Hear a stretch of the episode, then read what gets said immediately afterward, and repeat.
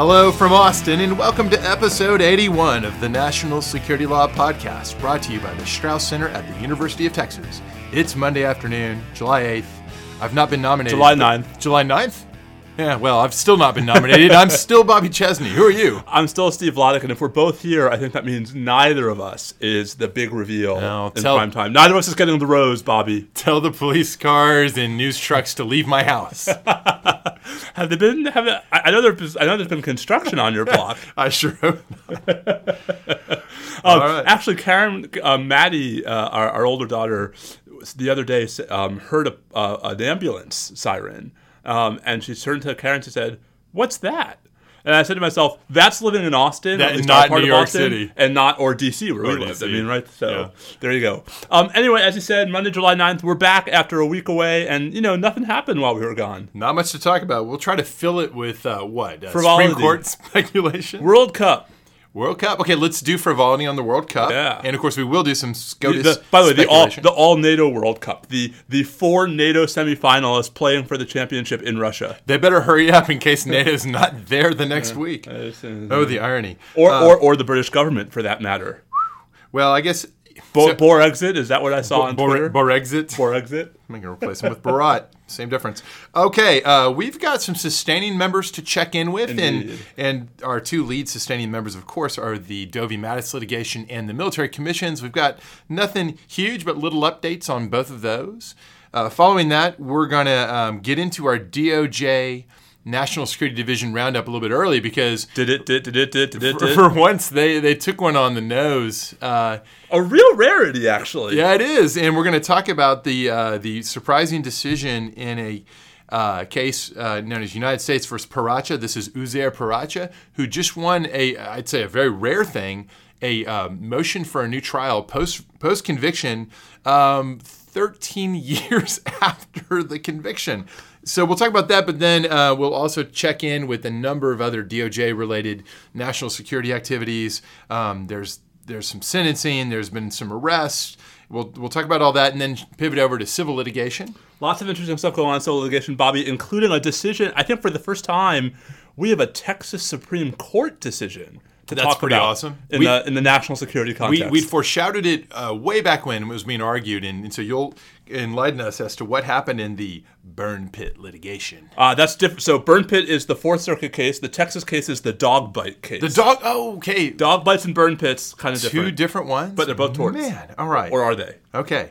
Um, we have the hearing in the 11 detainee habeas case scheduled for Wednesday in the D.C. District Court. We have, speaking of suits against private military contractors, in the Al Shimari case, right, we have some interesting pretrial maneuverings from Judge Brinkema there. Um, we have, Bobby, an issue I've actually, believe it or not, written about I- in the Wikimedia shocked. case um, about the relationship between the sort of procedure for um, disclosing FISA gathered evidence and the state secrets privilege, Hmm. and whether Congress, by creating a procedure for disclosing FISA gathered evidence, has actually overridden the state secrets privilege. All right. We'll foreshadow that one, and then um, We have a big ruling on FOIA and president and inadvertent presidential declassification, an increasingly hot topic. which Judge Carter sort of tongue- cheekily says at the early, in the early part of his opinion. This is a question of first impression. That's pretty great. Inadvertent presidential declassification, from now on known as IPD. I like it. All right, IPD is a new doctrinal category. Students, there's your note topic. Inadvertent, The law of inadvertent presidential declassification. not IEDs, IPDs. Uh, d- different. Uh, we'll, we'll do a little bit of completely pointless and reckless SCOTUS speculation since by the time many of you listen to this, we'll probably know who President Trump's nominee to replace Justice Kennedy actually is. Yeah, I think when, you know when we skipped last week because of uh, vacation and other stuff, we were hoping that we'd have the nominee and could focus on you know teasing out some insights about national security issues. No such luck. Um, we'll just speculate anyways, but we'll try to keep it short. And then uh, we'll, we'll talk a little bit about some some pretty interesting cyber provisions in the Senate version of the National Defense Authorization Act. That's a that's a topic we've mentioned a couple times. but haven't had time to get into yet. Uh, then uh, how shall we wrap up? We've got the, the Senate Select Committee on Intelligence. Uh, they're quick.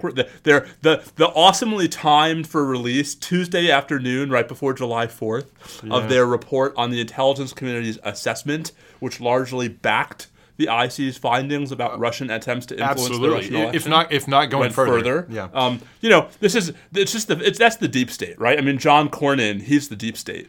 Well, you know, I, I said early on when we started this enterprise, I, I had a lot of confidence in uh, the Senate Select Committee, and especially with Chairman Burr. And I think that we're seeing, you know, it's it's not having the impact that it should, but we're seeing some good results. And, and I think, I mean, I, I do want to talk a bit about the sort of Tuesday before July 4th news dump and how I think that actually took a lot of the air out of what should have been a much bigger, to my mind, story. so we'll talk about the framing, and then that'll be it. We'll, we'll get to Frivolity, frivolity. World Cup. World Cup. So, so France, Belgium, England, and Croatia, Bobby.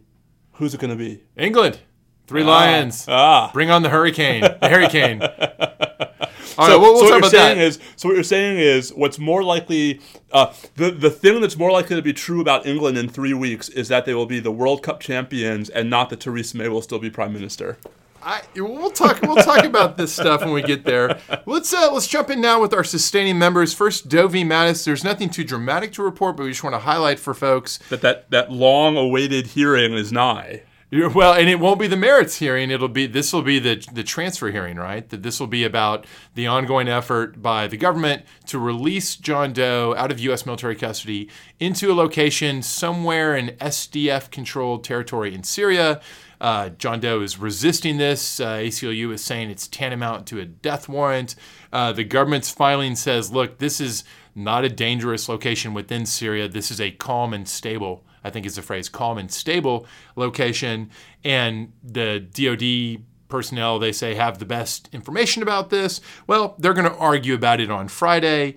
Um, hopefully, we'll get some good coverage. Some of the usual suspects tracking the case, hopefully, will be live tweeting it. Hint, hint, please inform us because we can't do it. Um, I, I'll say this. I think here's here's I'm, I'm going to predict what's going to happen. Judge Chutkan is going to have you know difficult questions for both sides.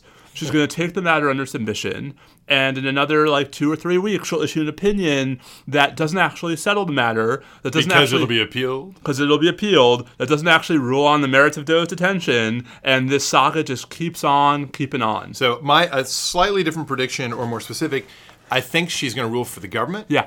I think the government is going to win ultimately on this issue. We'll never get a merits ruling because I think that they're they're all, for whatever reason, just not going to do that until this issue is resolved, and the government's going to win in the end. But I do think, I mean, I do think that get- then that gets appealed to the D.C. Circuit, even Yeah. if they win. Um, it'll I, be- s- I assume the D.C. Circuit would issue a stay pending the appeal because Yeah, the equities of are so course. obviously tilting in favor of Doe. No, that's what they did before. So, Right. So I, you know, it's all this is to say, as we've suggested before, we're no closer to final resolution of anything here.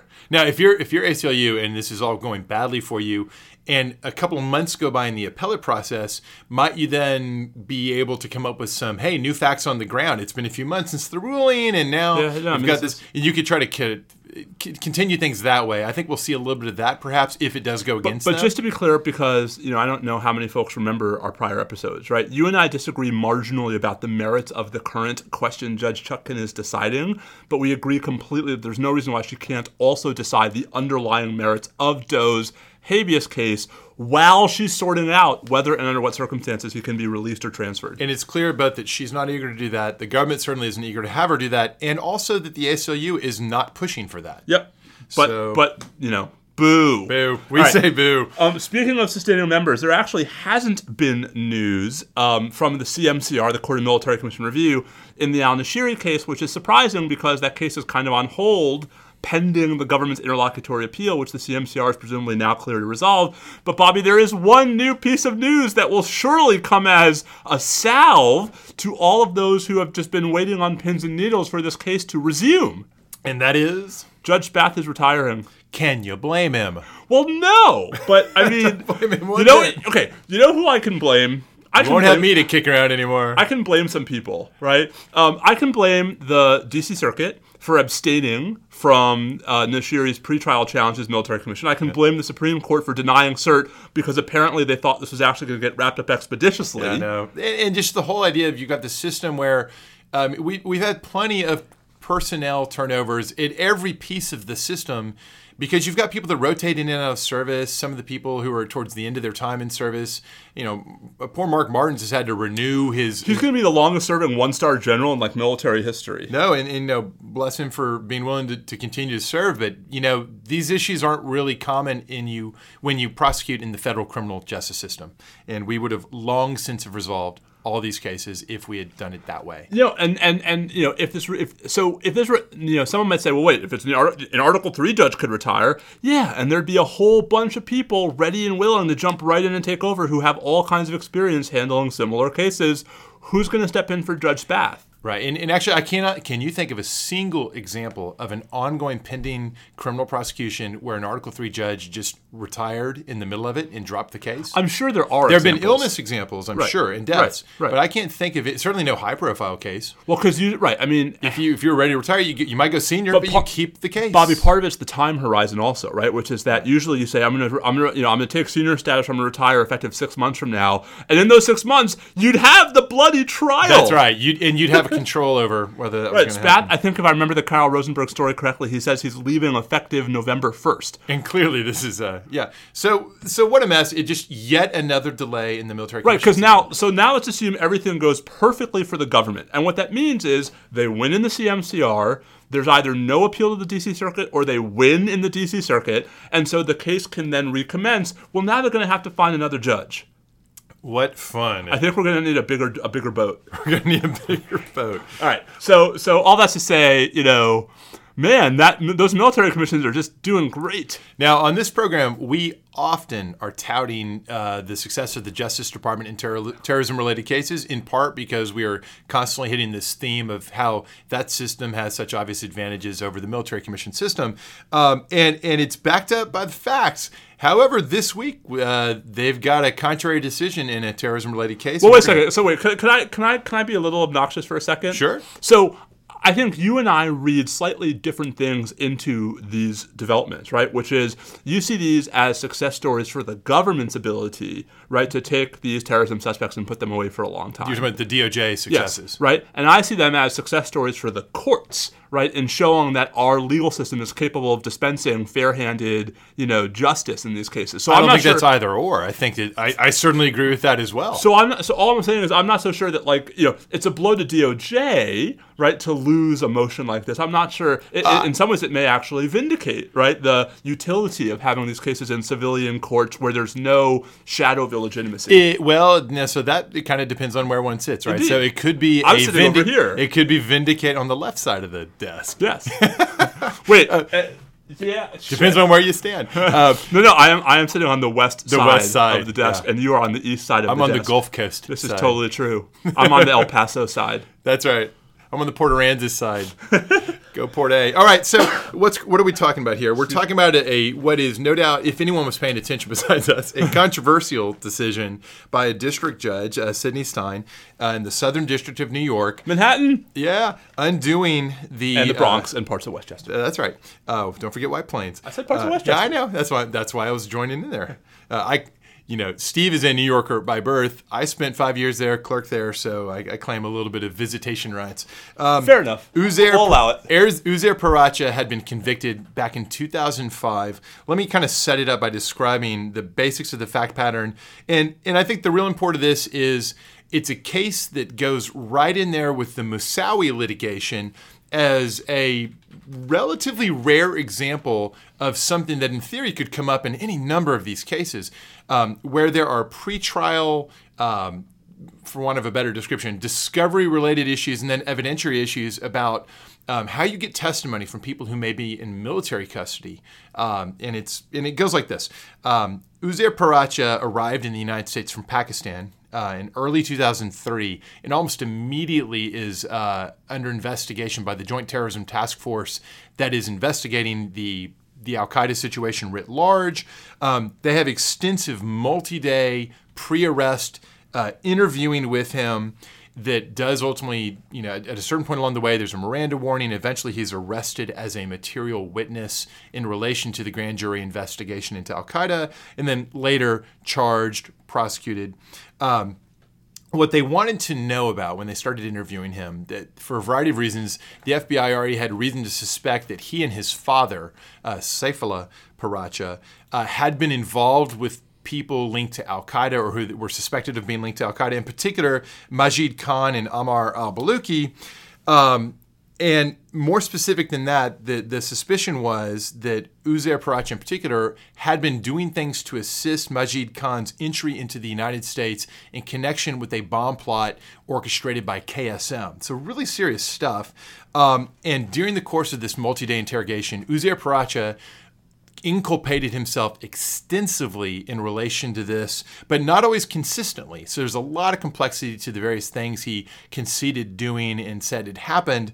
Um, he was ultimately arrested at the end of this whole process, charged with providing material support to Al Qaeda and conspiring to do so, and so forth.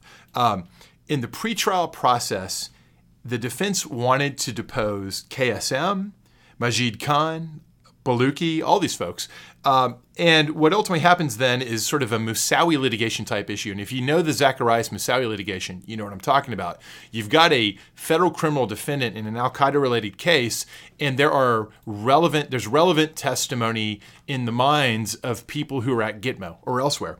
And the question arises, can the defense access them? I mean, these people may have exculpatory uh, evidence. There's, there's sort of Brady issues and due process issues more generally, and CIPA issues. The way that the Moussaoui litigation famously resolved this was, I would say, Steve, I bet you'll agree with this, pretty government friendly. Um, really in the Fourth Circuit. In the Fourth Circuit, not not in the trial court. Right. No, because Judge Brinkema had struck the death penalty. And then ultimately, the Fourth Circuit intervened and said, no, what the government wants to do here, which I would describe as a very kind of heavy lean into CIPA, the Classified Information Procedures Act, involving the process of trying to create a, an unclassified version and format of the heart of the relevant testimony that the defendant is constitutionally entitled to get and under, use under both the due process and confrontation clauses. Exactly so. Exactly so. And so there were, and, and, and I think you and I agree that although the Fourth Circuit ruling was government friendly, had the case actually produced a post conviction appeal, Moussaoui obviously ultimately pleads guilty it's not obvious that the Supreme Court would have blessed this, given that Justice Scalia, of course, right at that moment was once again reasserting his formalistic confrontation clause tendencies. See Crawford. Exactly. Um, so decided the same year. Not obvious they would go against it either, yeah. but but it, it, it's so it's a big kind of question, and, and a lot of us wrote about this a decade ago. How how especially the, Bobby. I, I, did write about this a fair amount in my Convergence article with Jack Goldsmith. Go find that online and tell me if we got it right back in 2000, whatever it was. Um, where we talked about how the criminal justice system in terrorism related cases, the same pressures that, that tended to distend, resort to military detention under the law of war model, also would, of course, find expression in the criminal justice system in really high intensity cases like that one. And Paracha's case was one of these cases and actually drew very little attention at the time, but the court followed Moussaoui, very explicitly following the Fourth Circuit's model, and so bringing that into the Southern District. And, and, and the upshot of it all was that they introduced and agreed upon a set of written summaries involving uh, Khan and Baluchi's testimony, the thrust of which was well, it's interesting. Some would say, and some did say, that well, it's largely exculpatory. It's not that direct in exculpating Uzair Paracha, but it was stuff that suggested that maybe maybe he didn't fully know what was going on. And the and the question was because it was material support. Did he know that the guys he conceitedly was aiding? Did he know they were Al Qaeda, and did he know what they were what they were up to? Uh, and the and the written summaries tended. I think when you read them, tended to exculpate him from that. Um, but as Judge Stein writes in his most recent opinion, which we're building up to here, uh, they're pretty equivocal, and they might even be read the other way, at least in Judge Stein's uh, view. Now, based on that, the defense then stipulated to a critical point that Khan and Baluchi were in fact Al Qaeda members. That's critical because later on, post conviction, and he is he is then convicted in 2005. Post conviction, the public begins to see things like the Combatant Status Review Tribunal transcripts for Al Baluchi right. and for Khan, and, and other other sources of information begin to come out later on over the years, thus setting up the newly available component of a motion for a new trial. And two things are different in Judge Stein's account of these post 2005 statements. One, these guys explicitly deny being in Al Qaeda. Now, whether you credit that or not, uh, that's a different deal. But the, now the re- now there's no reason for the defense, if they'd known that, to stipulate to stipulate and take that critical issue out of the government's burden. Right. Uh, and then secondly, there are really express statements from uh, Khan in particular. Baluchi had already said things exonerating or trying to exonerate uh, Uzair Paracha. But now Khan very explicitly said, you know, 30 years, that guy didn't even know what was going on. He didn't know about us. So Stein concludes look, if they'd had this then, and they couldn't reasonably have had it then, but if they had it then, the defense would have conducted the trial very differently. And it and you can't say this might not have made a big difference. Who knows? Maybe they'd win, maybe they wouldn't, but it might have made a big difference. And the other evidence, especially his own inculpating interrogation statements or interview statements, uh, were not so overwhelming as to make this a moot point, anyways. I'm not so sure about that myself, but it's not like it's entirely outside the bounds of reasonableness. Either way, an amazing thing. 13 years after the conviction, the the uh, conviction is set aside and there's going to have to be a new trial. Now, I have no idea, Steve, why it took 10 years because this all began in 2008. I have no idea why it took 10 years for it to get to this point, and I'm sure some listener does. Please enlighten us. So my, my sense is that some of this is that there was a fair amount of wrangling over which materials were and were not properly subject to the motion for a new trial in the first place and that took some time to sort all yeah. of that out before you could get to the merits of the motion. And I think it's only fair to say this does show that we, we often talk about how the issues that gum up the military commissions, you know, if only they were in the Article 3 civilian courts, everything would be so smooth and settled. There, there will be things that are unique to this context that will be hard even for the Article 3 courts to deal with. However, that said, they're still going to be better at dealing with them. Now, whether this case is an example of dealing with it right or wrong, I don't know. Uh, I assume the government can take this to the Second Circuit. They can, although they could also, if they feel confident about their ability to retry him, just retry him and spare yeah. the trouble and, and avoid a circuit yeah. precedent. Stein does emphasize very strongly in his opinion that the trial judge has very strong discretion because no one knows the evidence and the balance of the right. evidence at trial better than the trial judge. Right. So I think it has to be an abuse of discretion, I believe, yep. for the Second Circuit to reverse. That's right. Now, and, and, and it's hard to, you know, the Second Circuit. Uh, this is not the kind of case where they'd be especially in a hurry to reverse one of their own district district, district judges.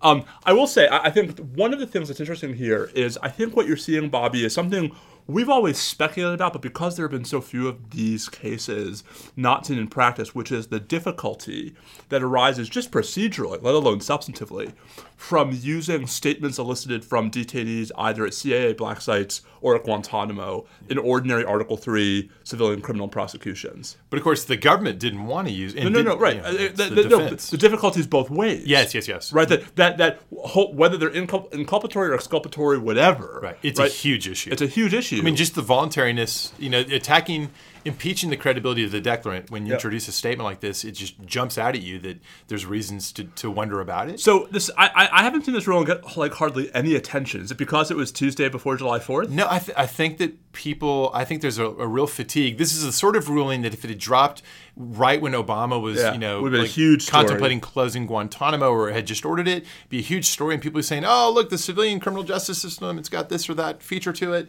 Um, years past, when detention and enemy combatants and all issues surrounding them and their statements was was all in vogue, and the truth is that that's not the kind of attention uh, it gets today. Maybe that's the Trump effect too.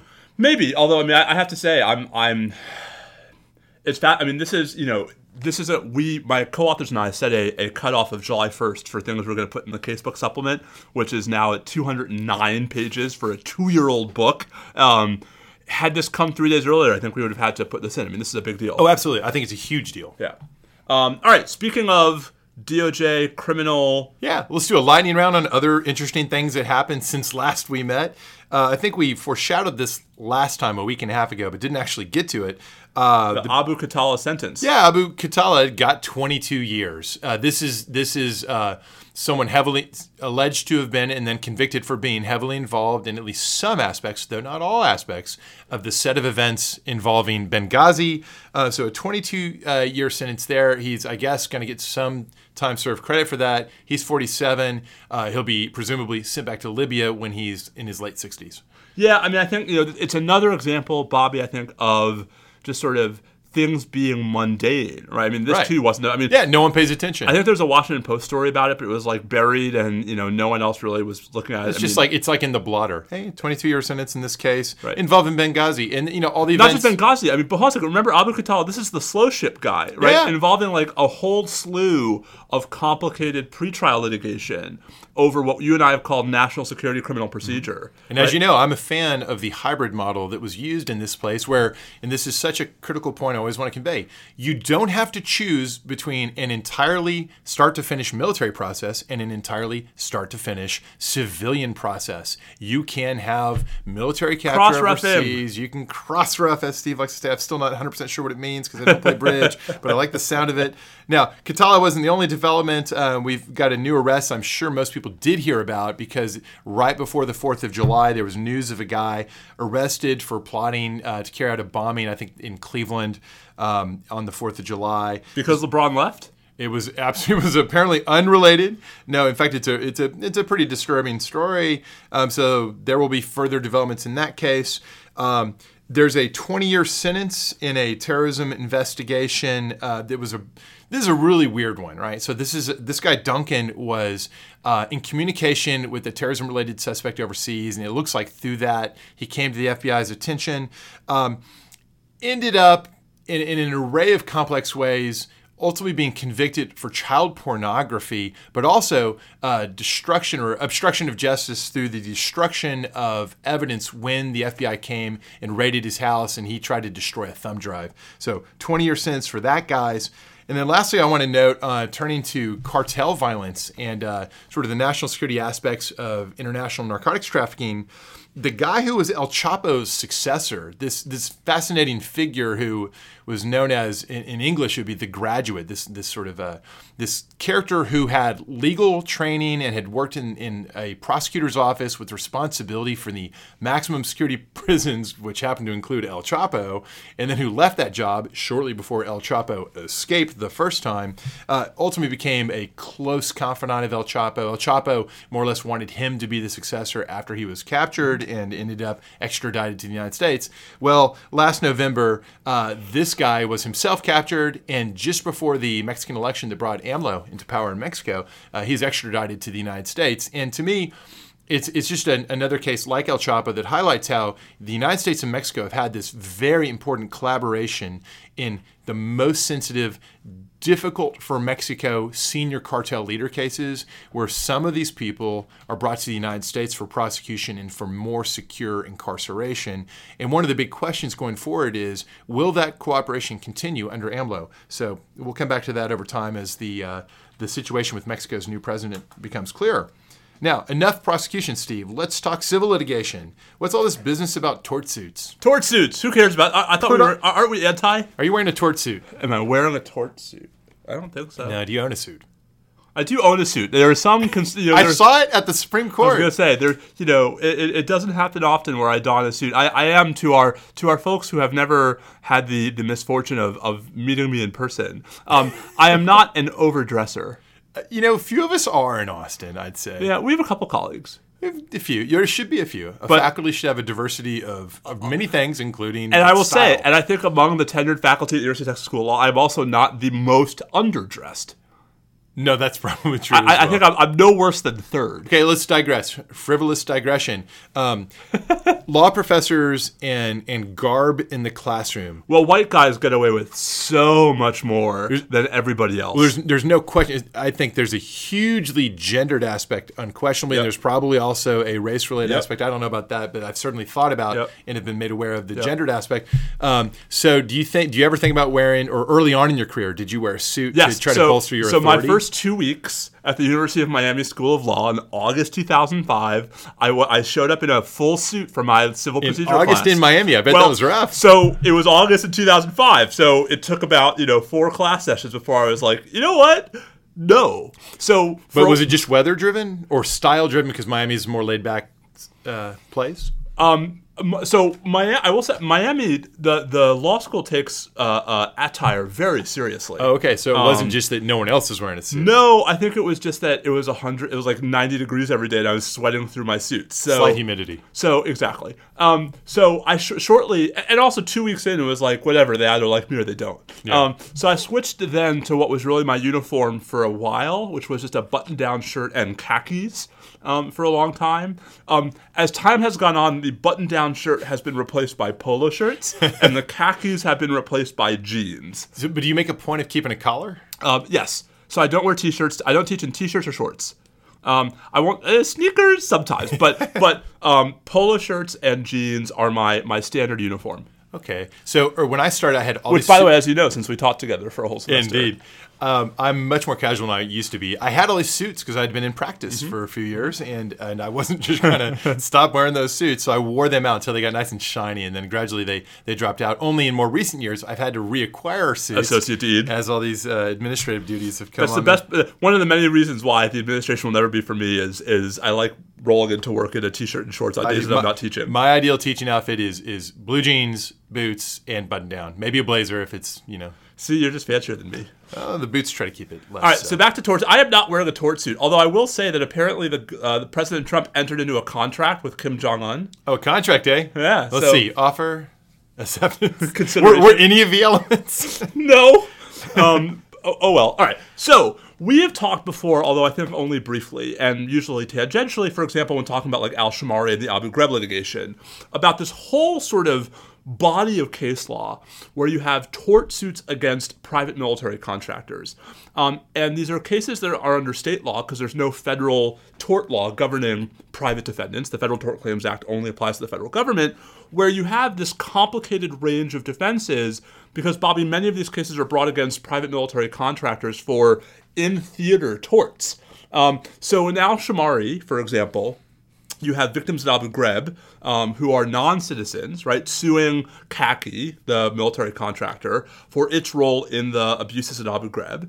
Um, you have in the burn pit litigation, the Fourth Circuit case that, that I want to talk about for a second, um, service members. Um, as the plaintiffs, who are suing KBR and a couple of other entities because KBR in theater routinely constructed these burn pits. Right. Um, now, the burn pits were by design. The burn pits were meant to be done Right, under the that's, contract. that's often how it's done. But KBR was burning stuff in the burn pits that they weren't supposed to be burning, hazardous materials, batteries, etc. And these service members suffered, you know, documented injuries from the effects of being exposed to the byproduct of these burn pits. Um, and then my favorite is this most recent case from Texas, where you have someone uh, uh, who was bitten by a dog. Right, it's a service member Yes. Who got bit by a uh, a IED, contractor-owned right. IED detection dog Exactly right. It is literally a case who about a had got just gotten loose from the kennel. yeah, yeah, and just for whatever reason, you know, miss Literally a dog bite case. literally a case about a dog bite. All right, so um, these cases have really, Bobby, been on the upsurge since about 2004, 2005. Um, there are actually very few of these cases before that date. Um, one sort of run of judicial decisions has recognized a f- defense that's available to these contractors in these cases based on a 1988 Supreme Court case called Boyle um, where the idea is that the contractors, insofar as they're simply carrying out the, the instructions of the contract, are it's not quite derivative sovereign immunity, but they're basically They're in the shoes. they're in the shoes of the government, and so insofar as the litigation would basically have the effect of forcing the government to pay for conduct that Congress has not subjected them to liability for, ditto the contractors. Got it. That's one line of cases. That's not where the that's not where these cases are. These cases, the burn pit case and the Texas dog bite case, are being resolved on an even more structural ground, which is that they present non-justiciable political questions. Um, and so we had the Fourth Circuit in early June, um, and then the Texas Supreme Court uh, about 10 days ago, throwing out the burn pit and dog bite cases, respectively, on the ground that they present these non justiciable political questions. Um, and I just have to say, I, I, I'm sure this will shock everyone, I think it is absolutely nuts to apply the political question doctrine as opposed to this more sophisticated, complicated sovereign immunity, sovereign derivative sovereign immunity. well, and, and it's I mean it's a bit too superficial to say it's derivative sovereign immunity. It's really sort of Federal Tort Claims Act derivative immunity. But whatever Okay. that whatever All you call it. Right. Um, wholly apart from that defense, right? Here's my problem with the political question doctrine. So the political question doctrine, basically, Baker versus Carrs, the famous Supreme Court Yeah. case, has six factors, but you know the first two are the ones that matter. Right, right. Factor number one is Does the dispute uh, uh, raise a question, the resolution of which has been textually committed to a branch other than the federal courts? And that seems clearly not the case for these, right? I mean, I agree, but the 11th and 5th circuits don't. It's hard to see how it's not. This is a resolution of a tort claim. So the here's the theory. The theory, and I think that you, you really have to deconstruct the theory to understand where the flaw is. Um, there's right about 2009. There are these consecutive circuit decisions. One from the Fifth Circuit in a case called Lane versus Halliburton. One from the 11th Circuit in a case called Carmichael. Then 2011, the Fourth Circuit jumps in with a case called Taylor, where they all sort of feed on each other, and they all say yes, it's a political question. If you peel away the layers and you go back to the sort of original analysis, on the first prong, the argument was that you couldn't sue the military directly for the same conduct, ergo, political question, right? Here's the problem. The reason why the service members in the burn pit case and the service member in the dog bite case can't sue the military directly is not because of the political question doctrine. It's because of obstacles to relief on the merits, including the limits of the Federal Tort Claims Act, right, which doesn't apply to torts in a foreign country, doesn't apply to torts committed in the conduct of uh, combat activities, and doesn't apply to any claims by service members in the scope of their military duties under the Feres which we talked which we talked about in the field and Right, all that the other right. day. So leaving in place federal sovereign immunity. Uh, right, and so so it may well be that you can't sue the military in these cases because of federal sovereign immunity. That doesn't prove that the But that's cases are the vehicle, not political question. Exactly doctrine. so, Yeah, I, right? I'm with you on that Okay. because I think that's that sounds about right. It Good. actually should go away, probably on those other grounds, if they're within the bounds of the contract. You should be able to litigate that. Well, so this is so the Fourth Circuit's Taylor case, which is the fountainhead of all of this, um, basically says we interpret the political question doctrine to create a two-factor test. The first is were you um, were you under the control of the military, right? So mm-hmm. was the actual conduct at military direction? And mm-hmm. second, if you were, right, was it so intertwined, you know, with the sort of nature of the military's involvement that actually allowing this case to go forward would require the court to second guess a sensitive military judgment? How are those two things different? So you can be under the control of the military and still do something that is completely non-sensitive military judgment thing, right? Like Do, do, are the, is military judgment or, or Yeah. that second factor is that sort of a proxy for combat related activity? I think because yeah. the military has to do literally everything that any entity In theater. in theater would do, including just run of the mill civilian looking things you- like if- running a Burger King. if you parse through all the case law, right, what really emerges is a distinction between activity that's unlawful and activity that's unreasonable.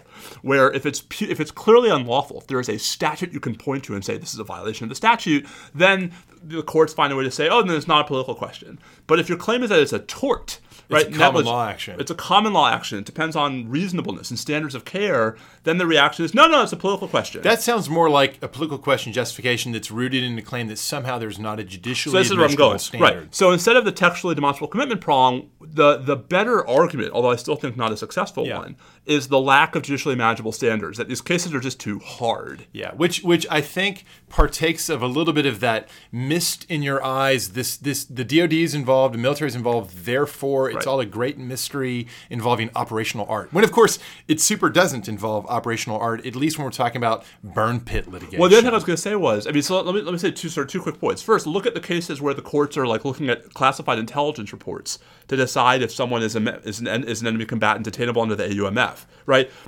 If a court is competent, if that case presents a judicially manageable standard, why doesn't a, a, a negligence suit? But second and related, I mean, I think this is the point that I find most frustrating. Um, the real sensitivity in this case is not between the plaintiff and the contractor.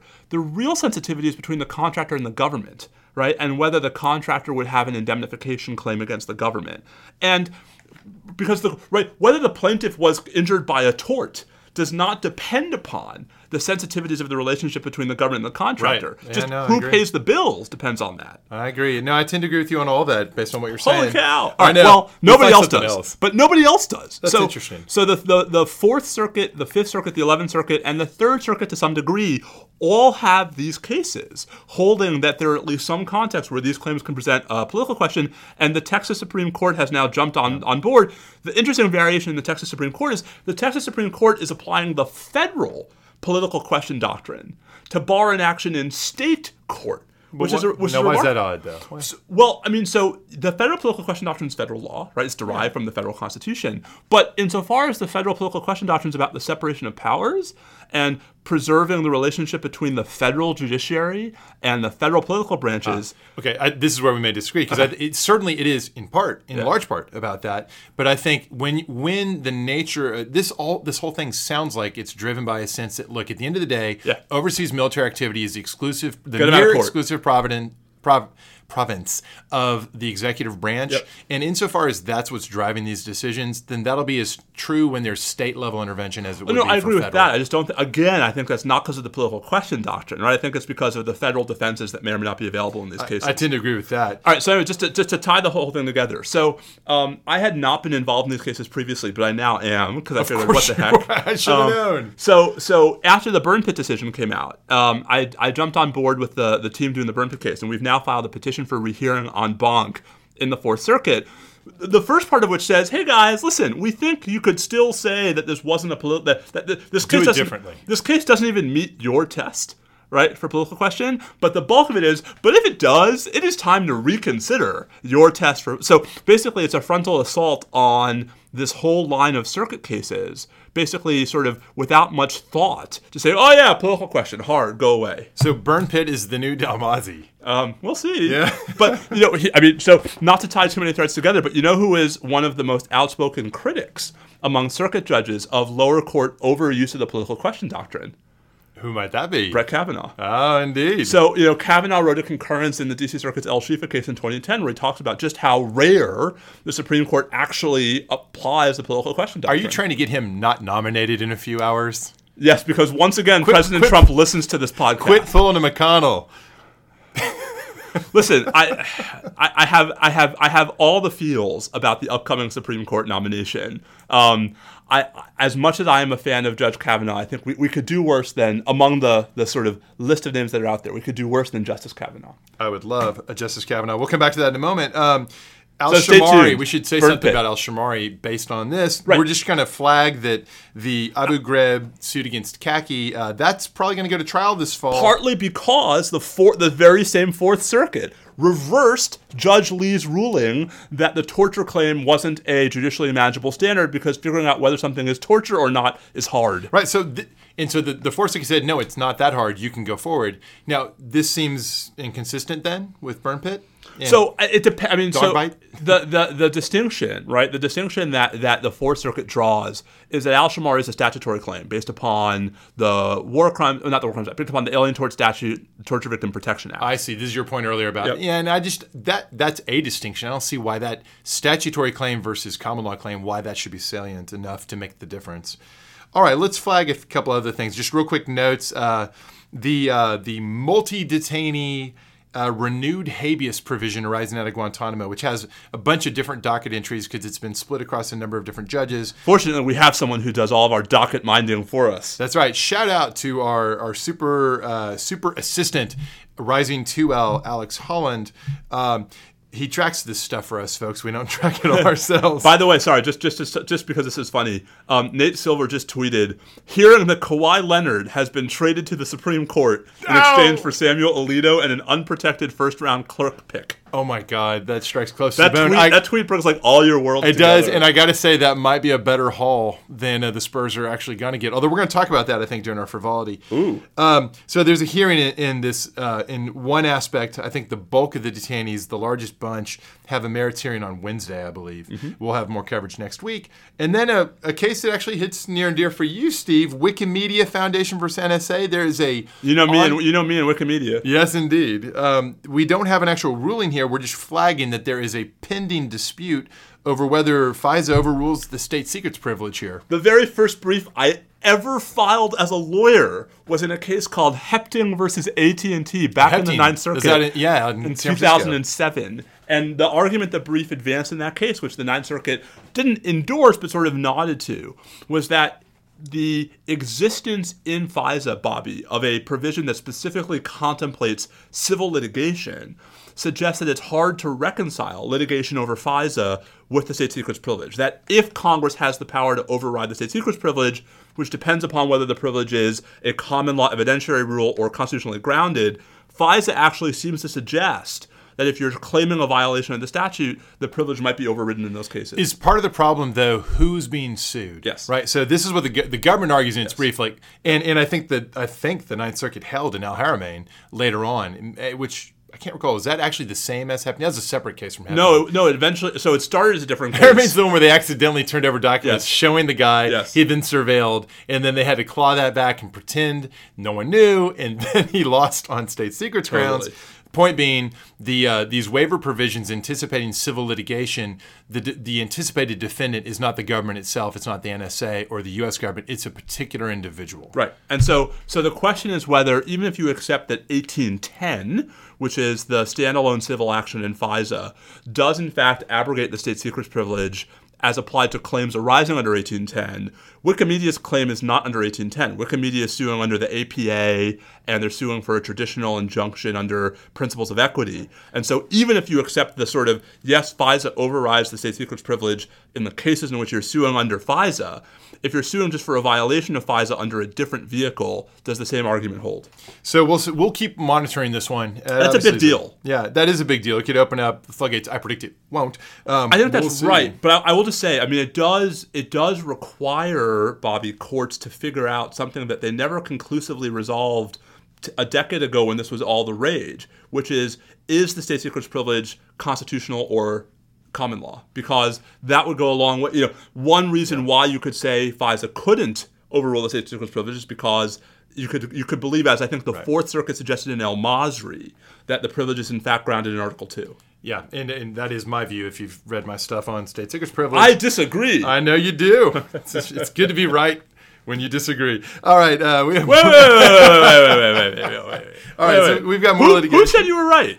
I did. What court? If I can't vote for myself, who's gonna? Ah, fair enough. Yeah. All right. All right. So what about Judge Carter and this FOIA business? Yeah. Okay. So. Uh, blah. so there's a whole body of emerging FOIA law about selective voluntary disclosure, um, and selective voluntary disclosure is the specific phenomenon, Bobby, of whether the government, by selectively disclosing particular kernels of information, is opening itself up to FOIA claims for the stuff that they're not disclosing that is intimately related, right, intricately intertwined. Right. So we talked, I think, about a month ago about the Johnson ruling from Chief Judge McMahon and whether the CIA, by emailing a couple of reporters, had in fact more broadly declassified the program about which they were emailing reporters.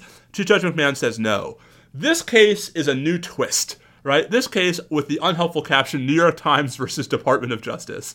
Uh, oh no, I'm sorry, New York Times versus CIA. It's even better. Oh, right, What is it? perfect. Eh, No DOJ. Eh, whatever. New York Times versus government flunkies.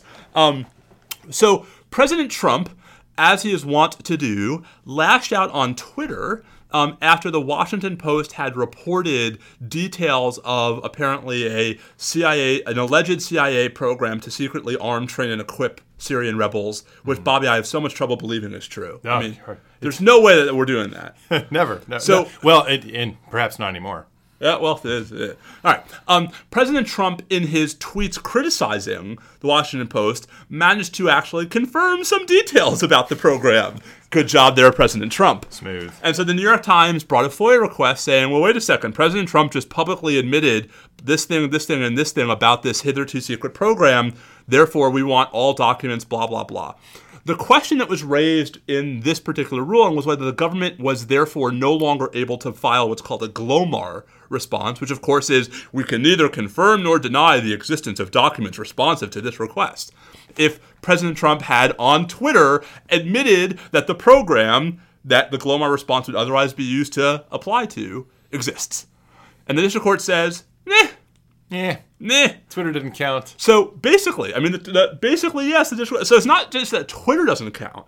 What the what Judge uh, um, what Judge Carter ruled is that the president doesn't declassify information by accidentally talking about it in public. That there has to be some evidence of intent Yeah. to declassify. And I guess my response is, well, wait a second, right?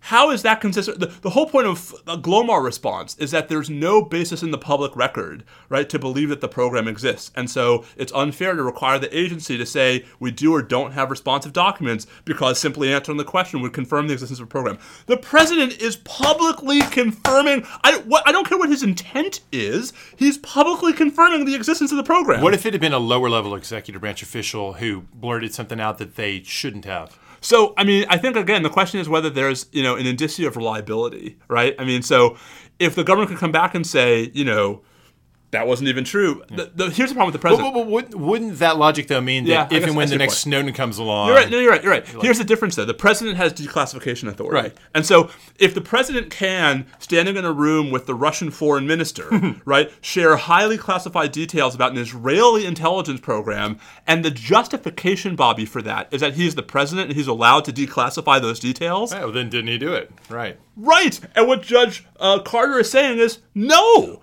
Could you could you split that difference by saying that like it's one thing when the president's in a direct en- engagement with a foreign Yeah. you know, ma- uh, minister, and when the president's tweeting, it kind of comes back to this theme that Trump administrations try to maintain that look the, the tweets don't necessarily mean anything. That's that's him, you know, the that's him right. being him. The problem is, is that Judge Carter's analysis is not tweet specific, Ah. right? The analysis is about what he says is um, uh, accidental public disclosures by the president. And my reaction to that is that is nuts, right? If the whole purpose of the classification system is that the president's on top of it, and he, for better or for worse, runs his mouth.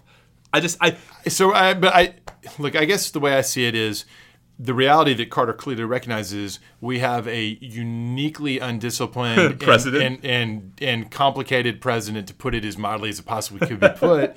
you know, I'm no fan, um, and we can't let every screw up and, and mistake this guy makes in running his mouth Right. result in, in waiver here, waiver there. But so I want to be clear, right? The point is not that he declassified all the information and that it was therefore subject to FOIA. The point is, what's its interaction with a Glomar response? Yeah. Right, and that so I, yeah, I that still- could be different. It could still. That's what I'm trying to say. So I think I think the government would still have been entitled to rely upon exemption one um, to protect release of the documents Yeah, being sought. My problem is if you're allowing the government to make a Glomar response for a program the president has publicly admitted exists. I don't know, you know, Yeah, no, that that's interesting. I, I, I'd want to think through what it would mean in terms of the degree of things officials have said in public about the drones. Right. I mean, so what, uh, if, the for pre- example, what, the what if the president from now on says, you know, even though I'm talking about this program, I have no intention of declassifying the existence of this program I'm talking about? Like, is a hortatory statement that he has no intent to declassify enough to satisfy, you know, to, to preserve Glomar as He- an Here it would be fun. It'd be fun if we had Marty Lederman to join the conversation, and maybe in the future we'll do this because there's also a question about can you talk about the program at a very high level Right. of generality and insist upon continued classification of the details? That is, can it retain its Title 50 covert action denied uh, Operation Act? We, we don't need Marty as a guest on the podcast. We can take a week off and just let Marty, you know, Marty, self, start self tweeting about that if you're listening. Seriously.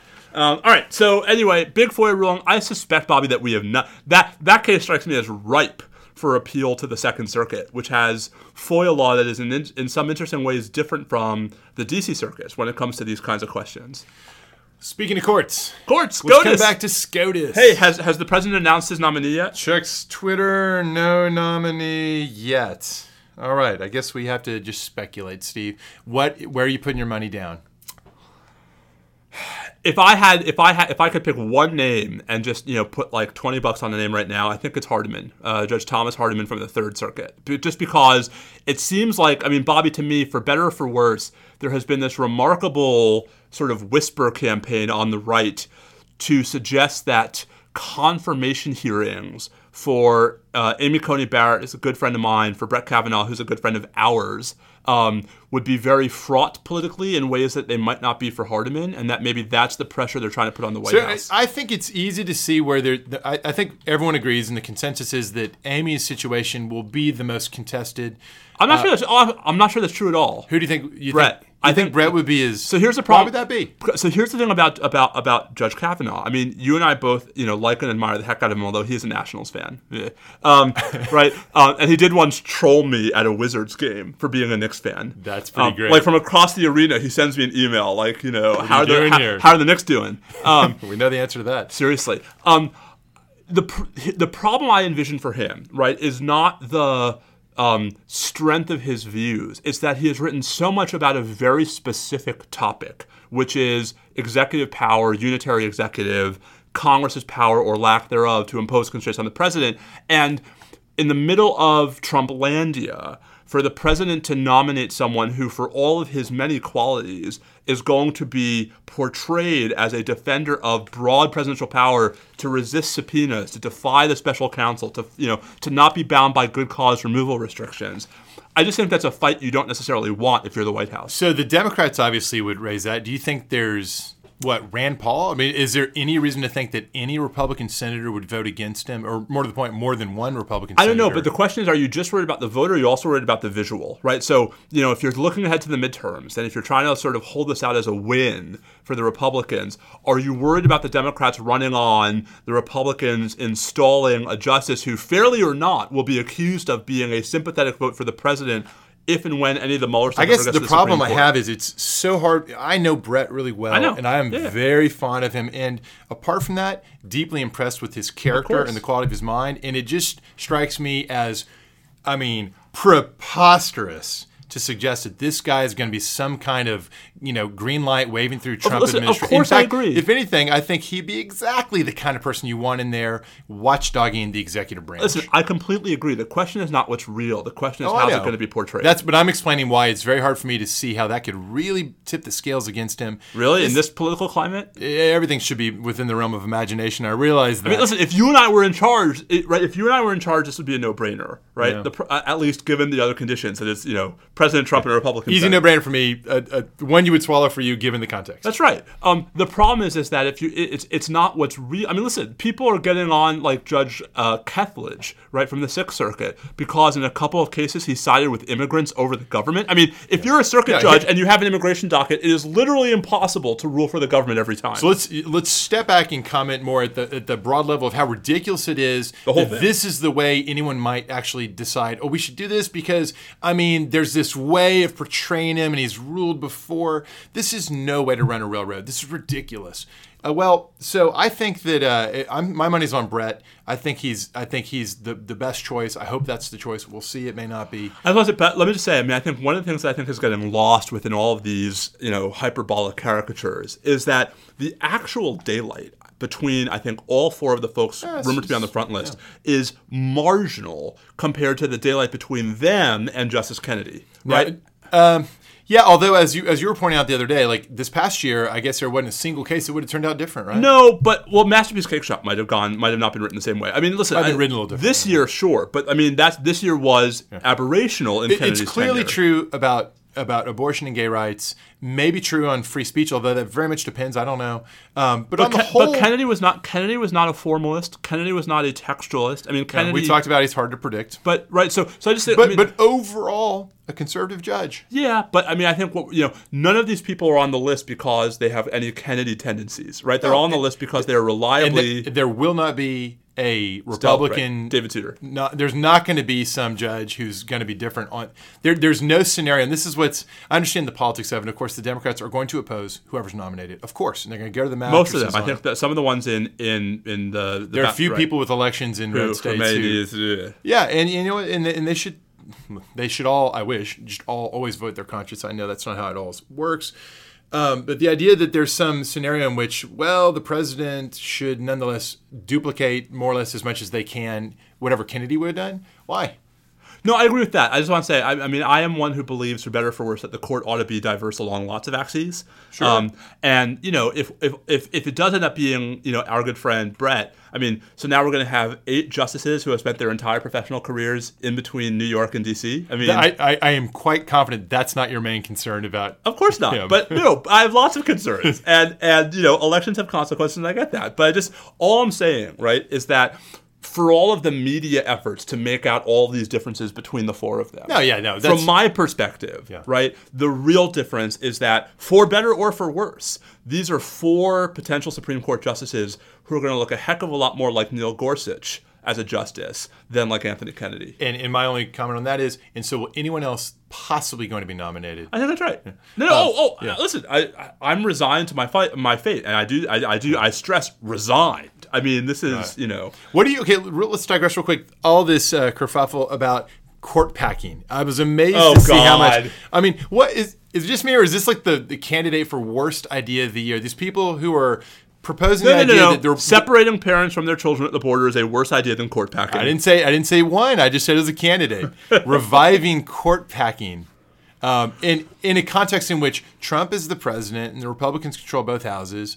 And hey, let's emphasize the idea of court packing plans for the future when maybe that won't be the case. That seems like an incredibly short sighted thing to suggest. So I don't know about the politics of it. I just want to talk about the substance of it, right? I mean, I tweeted pretty early on that, you know, I am fervently against court packing. Um, and I think it's worth stressing why. So the folks who are proposing, I mean, it's worth it's worth saying a word in their defense. I mean, these are folks who feel victimized, right? These are folks who feel like you know the Republicans more than the Democrats have maximized every ounce of their political power to sort of take maximum advantage of every situation um, in a way that has potentially overrepresented, right, the modern conservative movement on the Supreme Court compared to, say, the results of the last, you know, seven presidential elections. No, there's no question that what you said descriptively captures the feeling of a lot of the people who are most upset.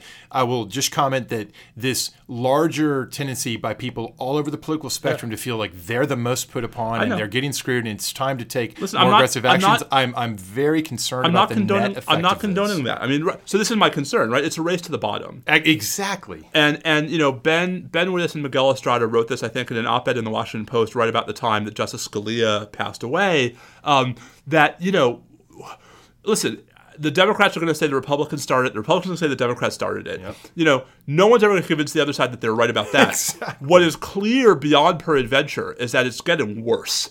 Um, right, that that holding the Garland, holding the seat open without even giving Merrick Garland an up or down vote, whatever the precedent, was not a you know sort of positive move insofar as healing the confirmation process. Would you- And so I think Yeah, so. I think from the perspective of the folks who are proposing court packing, this is the next logical step, which is you did your Right. norm breaking thing Right, to get now your result. here's our response. Here's our response. response. Yeah. And listen, I disagree with it substantively for reasons I want to get to in a second, but I understand why they think that like you know it's like when you're it's, you know one up it's one upsmanship. No, right. It's Lex Talionis and, and it's eye for an eye leaves the whole world Now, blind. why is it a bad idea? share- Okay, so the bad idea part is actually pretty, I think, subtle but important. Um, it's not that I think that if Congress passed a statute increasing the size of the Supreme Court to 11, overnight the court would lose all of its legitimacy as an institution. No, it's been altered before. The pro- well, but not. But hold on a second. But not since 1869. And right for most of the first, you know, 70 years, uh, uh, 80 years of our constitutional system, the size of the court was at least pegged generally to the number of circuits. Right, Right. you and so, match it. You had a justice per circuit. and so there was a neutral rule that at least until 1866 governed the size of the Supreme Court. Not that it wasn't political, but that it was at least there was some, you know, well, there was an objective indicator: is where how big is the United States? How many circuits? And the got? justices generally, although not exclusively, came from you know the representative circuits. That changes with the Lincoln and Andrew Johnson mishegas, Right. which is its own sorry episode in American history. Um, but it's not that the court would change to 11. It's that then the next time the Republicans are in charge, the court another. goes to 13. No, exactly. And then 15. Every and then, time you have unified government, Right. someone tries to ram through and then instant 40, and then 40 years from now, the Supreme Court has 71 justices and it's dead as an institution. No, right. And, and all it is is just a, a, a sort of a polling mechanism. We already got that. We have the Right. Congress. So, so as someone who deeply believes that the Supreme Court exists to be an anti-democratic force, or at least a counter-democratic force in American political culture, I think that court packing, although I understand where it comes from,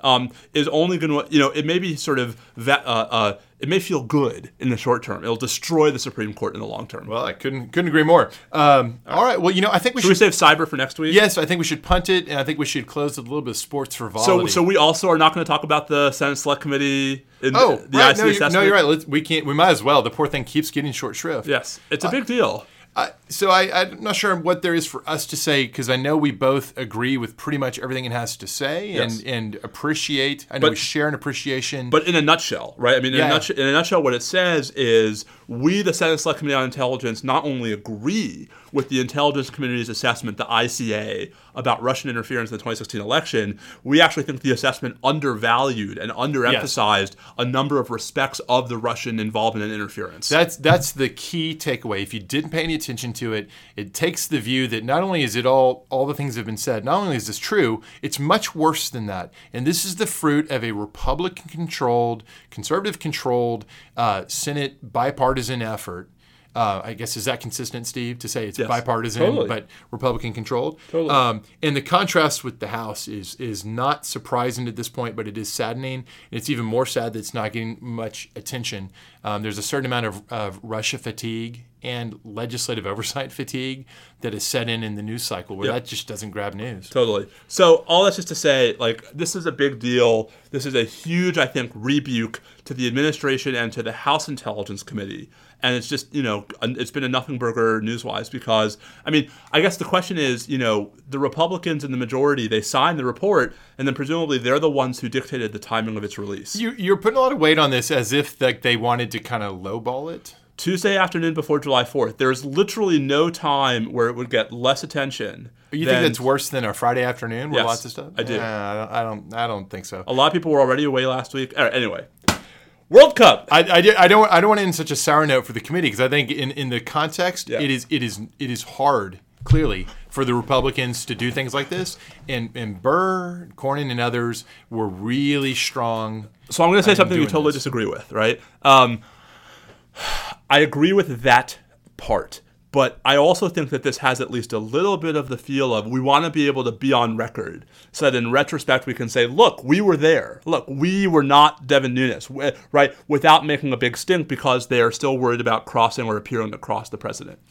Fair enough. We'll we'll, agree, we'll disagree on that one. Um, World Cup. World Cup. Well, first you say something about the Spurs situation. No. Can we quickly go to the NBA? Bye, Kawhi. Uh, uh, so obviously Kawhi, you know that you don't need us to tell you that Kawhi Leonard wants badly to move back to LA and live in Southern California, um, and he's going to go. If only there was like a marquee player in Los Angeles now who would attract Kawhi as a potential swingman. I don't think he needs that additional attraction. But what's interesting is that uh, LeBron apparently has has intimated that hey, don't don't trade away all the young assets because Kawhi's going to come here after a year anyways, and I have a three year contract. We can wait for him. And hey, as several people have pointed out, there's a lot of other free agents coming online, and as great as Kawhi Leonard is.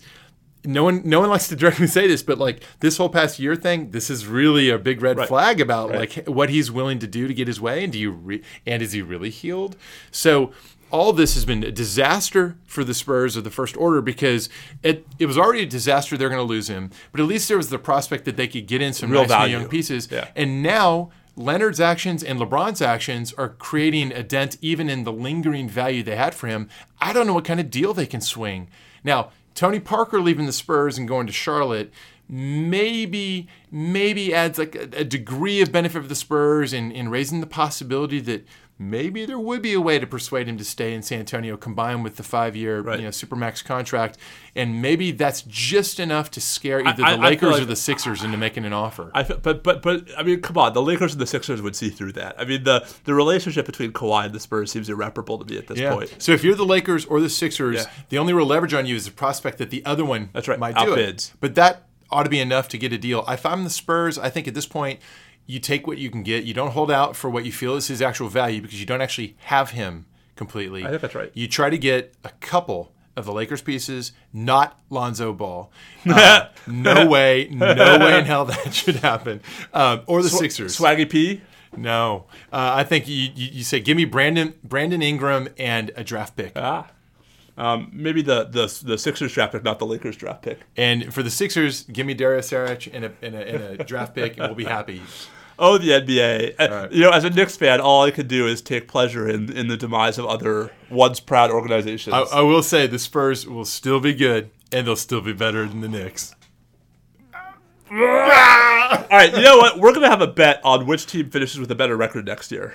Well, you know the Knicks Straight do have the advantage of playing in the worthless That's what I'm saying. Now that LeBron's out of the Eastern Conference, you know, I will absolutely bet on the Spurs having a better record than the Knicks. all right, you heard it here first, everybody. All right, dinner, dinner, Dinner? with wives. with wives. Yep. Um, but not kids. Yeah, regular season record. That's the Spurs forte lately. Uh, Regular season record. All right. Uh, it. yes, and and and you you said they'll have a better record. So if if they tie, I win. Yeah, yeah. No, I'll, t- I'll, t- I'll give you that. Okay. I'll give you that. All right, you heard it here first off. So really quickly on World Cup. So I just want to say two very quick things about the World Cup. Um, the first is I really like how they've added video replay. Um, that that it's it really doesn't feel like it is that intrusive into the game. Yeah. That when they actually do go to the monitor, they've been doing it quickly. Yep. And that it takes away what to me was always the worst thing about high-profile international soccer, which is that one missed call can turn Yeah. the entire tournament around. I agree. In soccer, in particular, there are certain things about bound, certain objective, easily checked by Right. video. handballs things. in the box. I mean, like you know, yeah. there's literally a World Cup that was won because of a hand, a goal that was basically punched into the goal. I mean, Mano de Dios. Right. Um, so why can't other sports, especially the NFL, get this done in less than three days? right. You know? I mean, I think that's the, the the question is what lessons are there to learn. Now, maybe it's just that soccer. What they've decided is they've sort of triaged everything and said there's only certain Right. really high value things that deserve replay and, And honestly, nothing else. I wish other sports would do the same. Figure out what can realistically be done in a quick turnaround with objectivity that, that are important enough to do it, and quit reviewing everything else. of course, in the NFL, then that first you have to decide what a catch is. Um, yeah, all right. clarify your rules. So, yes. so that's my first big observation. Is is yay to you know? There's been much less talk this World Cup about the refereeing. Not Yep. none, because there's referees are still important. There's still cards. but like, but you don't have this sort of match, you know, slash tournament changing non-goal call or goal call. Fair enough. That you had in prior World Cups. And I just I, I think that's been great for the tournament. So what about um, in the teams that are remaining in it? Uh, who is there anyone you'd like to see win? I would like- Who do you think will win? So I would like to see a Belgium England final. And I'd like to see the Belgians win because I think I mean this is the you know Belgium has been a great team for a little while now. You know I think if I remember right, they're the ones who knocked the U.S. out right of in Brazil. Um, or maybe it was 2010. One of the most recent World Cups, we lost to Belgium. Um, I love Eden Hazard. I think he's a great player. Jan Vertonghen. I mean, this is De Bruyne. Um, I want. I, I, I kind of want to see Belgium. Belgium go all the way. It's tempting to root for Croatia as the big underdog, um, but not tempting enough. I really like the optics of seeing the English win in Moscow. Yeah, well, I there's would that. really like to see Theresa that. May going to the final and sitting there. So what's interesting is so Putin showed up right for the opening match and for the ceremonies, but for the knockout rounds he sent Medvedev. No, right, because he assumed that they were going to lose. Right, and so he didn't want the visual of him being there when they lost, which was funny because the Croatian president was like dancing all around. so, um, the the sec- and then the, the the second thing I was going to say was, you know. I, we, there's got to be a better way. I, I, I know there's not, but there's got to be a better way to resolve these games than penalty kicks, right? I mean, I just I hate I, I hate having these amazing games come down to you know five random shots from the spot. What about this? Uh, I don't know if this has ever been attempted. What if you gradually took two players off each side Till last man standing, until, until it's just two goalies going ice at hockey, Yeah, right down to four on four, then three on three. yeah. It could, what if you, what if you shrunk it seven on seven and after 30 minutes. and and you could do sort of an NFL Because at least that's soccer. Well, you could you could start it off right. You could say like, all right, so this side Yeah. they're gonna they're gonna start the ball uncontested from midfield, and there's fewer players involved all around. Now go, and, Yeah. and then, then the other side gets a fair crack, and you do a couple of rounds like that. I just, I just, uh, At least that's soccer and not penalty kicks. there's just something so. I mean, I, there's something do, so discomforting about having 120 minutes of high class international soccer resolved by like, you know, did you guess the right way about which way the guy was going to shoot? No, exactly, and it, it's like if you got your overtime of, a, of an NFL game, and what we decided was, all right, we're in overtime. Field let's goal- have field the- goal shootout. Yeah, field goal shootout, or or, or even worse, you know, punt punt pass kick competition. It's it's a skill, or yes, or baseball. Extra innings is going to be resolved by a home run derby. Yes, yes, but with like real pitchers. Yes. Yeah. Anyway, I say that all just to say it's been a lot of fun. I've been watching way too much World Cup. Yeah, it's pretty fun, and I'm excited about this week. Indeed. All right. Um, well, on that note, um, you are Bobby Chesney at Bobby Chesney on Twitter. I am Steve Vladeck at Steve underscore Vladeck. We are at NSL Podcast. Um, we are we are probably not going anywhere for a while now. No, no, we'll be back next week and, and for the duration. And uh, you know, we are getting really close to 10,000 downloads per episode. Whoa. Spread the word, Dude, I've got to I've got to get my bot to download more more episodes. There per you minute. go, or at least your relatives. Um, hey, get on there to review us on iTunes and wherever else you uh, listen to your podcast. Tell your friends. Spread the word. Tell your favorite Supreme Court nominees. Get us to 10,000. Wow, the road to ten thousand. That, that could be the that could be Episode title? title. on that note, stay safe out there. Adios.